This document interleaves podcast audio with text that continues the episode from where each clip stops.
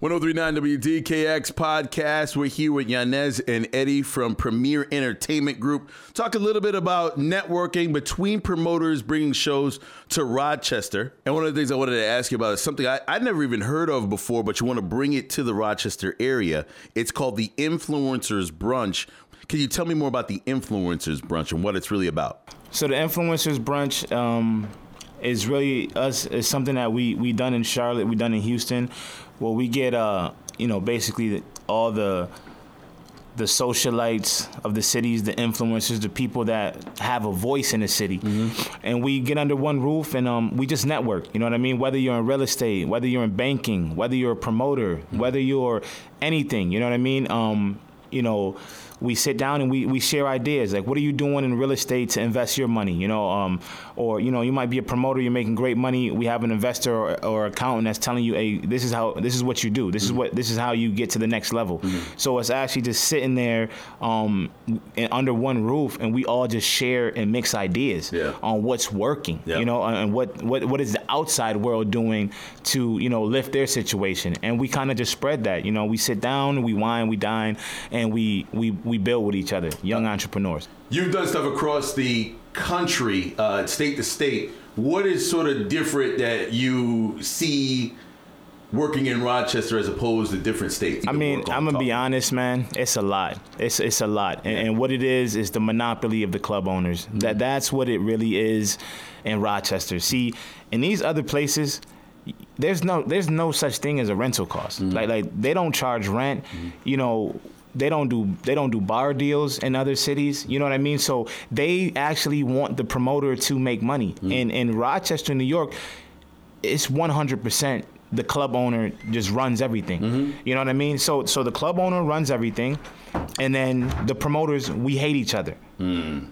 Isn't that weird? Yeah. So the promoter, so the club owner makes all the money. Yep. And the the the promoters who make crumbs, mm. we hate each other. Yeah. We talk about each other. Yeah. We we bad we we bad mouth and just beat down on one another. Right. You know what I mean? As the club owners become more rich, gain more control, and and that that's what disgusts me.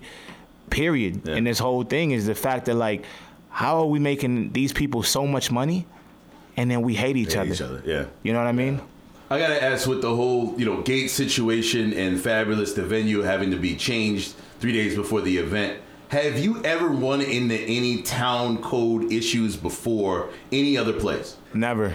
Ne- you've never run into this before? There's never. Wait, you've never seen this before? Never.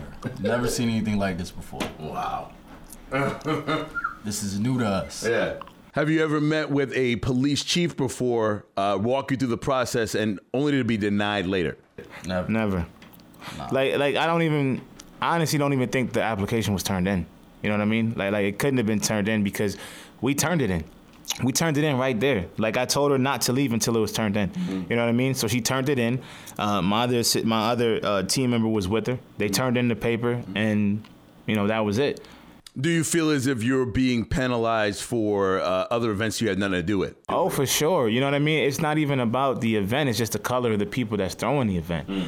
You know, and, and I and I and I gave them examples like, hey, listen, you can't say that all all of this race is these kind of people. Mm. You know what I mean? Yeah. Like, like if that was the case, we would only have black people in prison. What boggles my mind is we have plenty of events where absolutely nothing goes wrong. Plenty of events. They don't get spoken about though.